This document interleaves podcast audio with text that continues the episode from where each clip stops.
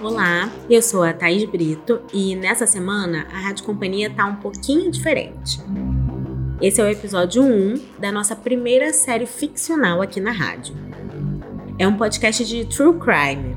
Bom, não exatamente true, porque o crime que a gente vai investigar aqui não é de verdade. É ficcional e está no romance Diorama, da Carol Ben-Simon, lançado agora em 2022 aqui pela Companhia das Letras. O livro narra a história da Cecília, uma taxidermista que, já adulta, volta a Porto Alegre, onde cresceu, e precisa lidar com as consequências de um assassinato do passado, que envolve sua família.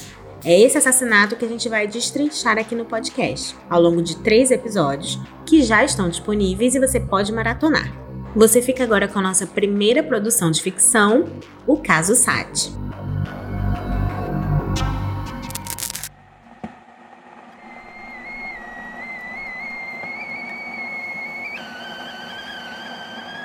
Quando eu era criança, minha mãe sempre me contava histórias sobre um dia que eu nasci e tudo que tinha mudado quando aquilo aconteceu. Todo dia 7 de junho, ela me acordava com uma xícara de chá de maçã, o meu favorito, e falava: Débora, hoje é um dia muito especial. E eu ficava ansiosa para saber o que, que ela ia me dizer. Qual seria o grande acontecimento que ela ia me contar? Eu sempre soube que algumas histórias não eram verdadeiras como a vez em que ela me contou que há muitos anos atrás, no dia 7 de junho, dois gigantes tinham se casado e formado uma aliança, que depois virou um grande país da Europa.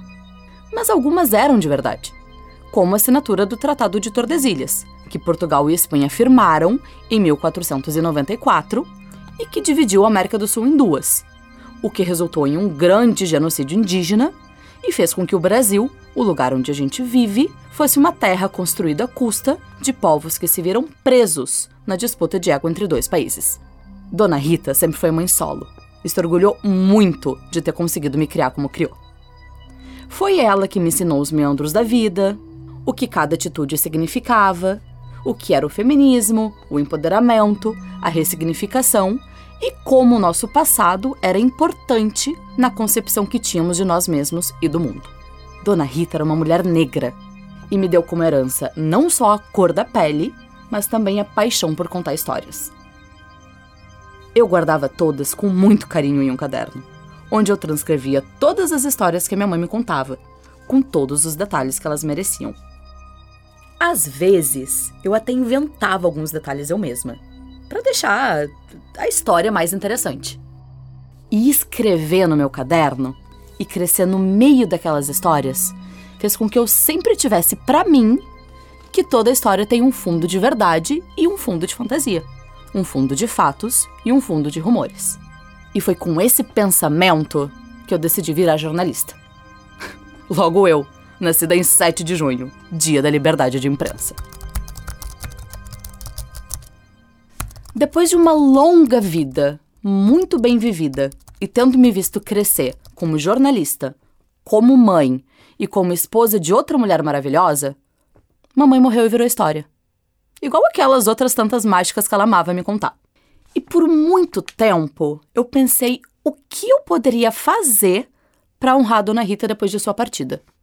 Até chegar à conclusão mais óbvia possível: a de compartilhar com o mundo histórias que ela tinha me contado sobre o dia 7 de junho. As reais, as inventadas e as modificadas por mim. Foi enquanto eu separava as histórias que eu queria contar que me lembrei de um dia 7 de junho atípico, no ano de 1988.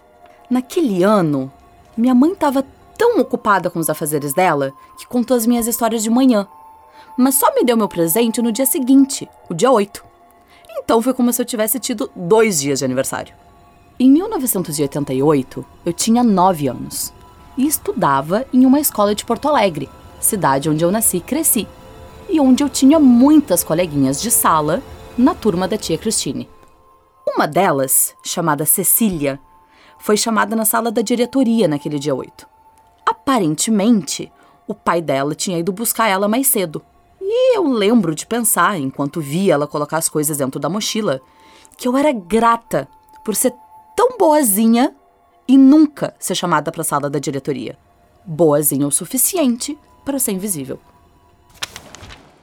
Lembro também de pensar que naquele ano eu tinha me tornado mais próxima da Cecília, que tinha uma mochila igual à minha, apesar da minha ser rosa, minha cor favorita. Olhei para os meus adesivos de cachorrinho de flores colados na mochila, cheios de glitter ou holográficos, que a minha mãe tinha me dado naquela manhã mesmo, de presente de aniversário, e pensei que quando a Cecília voltasse, eu ia dar um ou dois para ela, pra gente ter adesivo combinando. Mas a Cecília não voltou mais naquele dia, nem em qualquer outro dia.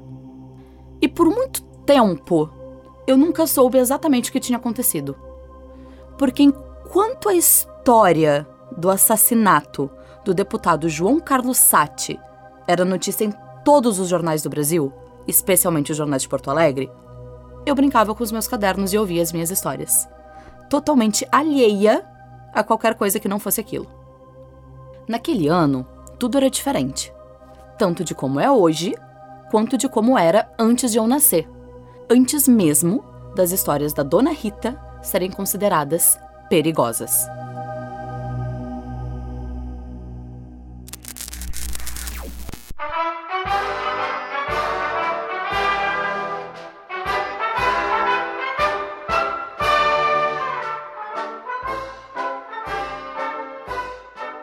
Brasília, março de 1985. Tancredo Neves é o novo presidente da República. O civil Tancredo de Almeida Neves, de 75 anos, assume hoje, em cerimônia no Palácio do Planalto, o cargo de presidente da República. A nova República será instalada com a transmissão da faixa. O desejo do ex-presidente Figueiredo é o de ser esquecido, algo que, por certo, não será atendido tantos os assombros que começam a ser revelados sobre o período em que as portas dos gabinetes ficaram fechadas pelos últimos 21 anos. Em 1988, o Brasil era um país recém-saído do período da ditadura militar e fazia apenas três anos que havia se tornado uma república de novo. Ainda era uma criança em relação a conceitos como democracia, voto e movimentos sociais. Mas havia pessoas que davam o seu melhor. Mesmo que muitos políticos ainda fossem extremamente conservadores, não era incomum que eles convivessem até que pacificamente, ou em uma espécie de guerra fria com políticos extremamente progressistas. Ou seja, eles não se gostavam, mas conversavam. E o diálogo é um dos pilares indispensáveis para que haja uma democracia, que era o sonho de muitos dos políticos após um período de ditadura, onde tudo era proibido e onde as histórias feministas e extremamente sociais da Dona Rita eram perigosas. Era nesse contexto que o deputado conservador Raul Matzenbacher e o deputado progressista João Carlos Satti estavam inseridos. E eram, acima de tudo, exemplos de grandes amigos, mesmo que com ideologias completamente diferentes.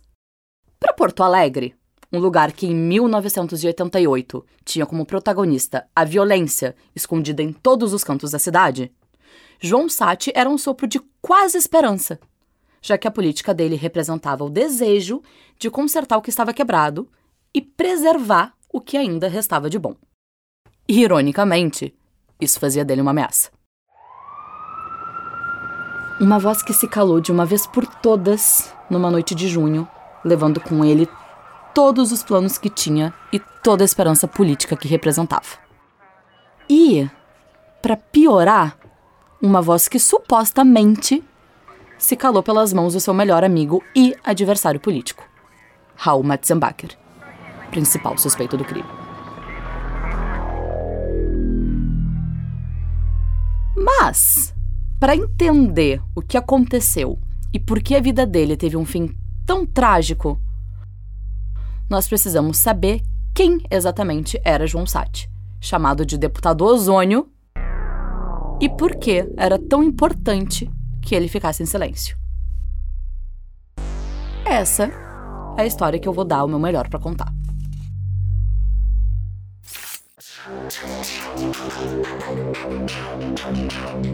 Se você ficou curioso para saber como continua a história, é só seguir para o segundo episódio, que já está disponível.